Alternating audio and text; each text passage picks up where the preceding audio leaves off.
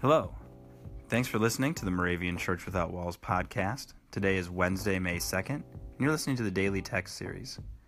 Our guest reader today is Thomas Balcom, who's visited at least 12 places around the Moravian world, from Nepal to Alaska, Cuba, Honduras, the list goes on. When we think about all the ways that the Moravian Daily Text is used around the world, sometimes it's great to have relationships with those folks as well. So we're excited to have Thomas read for us today and also thank him for his work at the Board of World Mission as the chair of that board.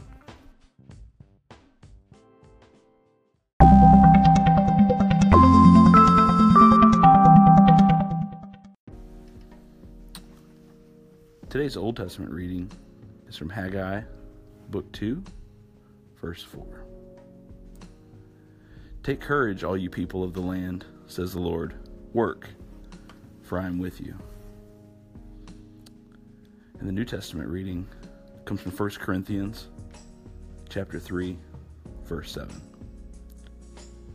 So neither the one who plants nor the one who waters is anything, but only God who gives the growth. Let us pray. Lord, there is so much to do. We are overwhelmed by the need. At times, we are overwhelmed by the danger.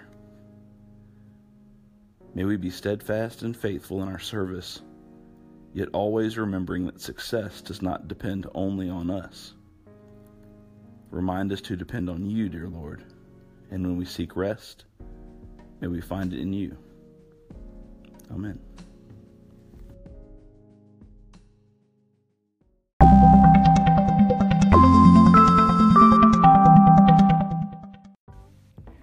Today's the 2nd of May, and the snow in my neighborhood finally went away, I think, about sometime last, I don't know, Thursday or Friday, the residual piles. But it's time to start thinking about spring, and with that, I was thinking about my garden and what we might want to plant there. And I don't have much of a green thumb, so I've had to talk to people about, you know, what would grow well there and in the spots that I have in shade or sunlight or the type of soil or whatever that might be in time of year.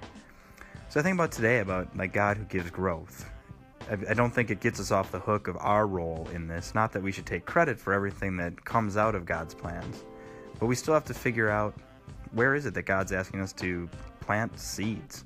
What are the actions that we can take that can make space for God to grow and God's witness to grow in this world?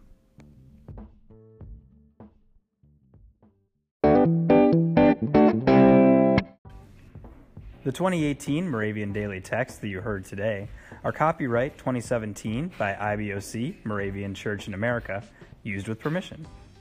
You can learn more about the Moravian Daily Text, purchase a printed copy, or subscribe to the Daily Text email by visiting www.moravian.org.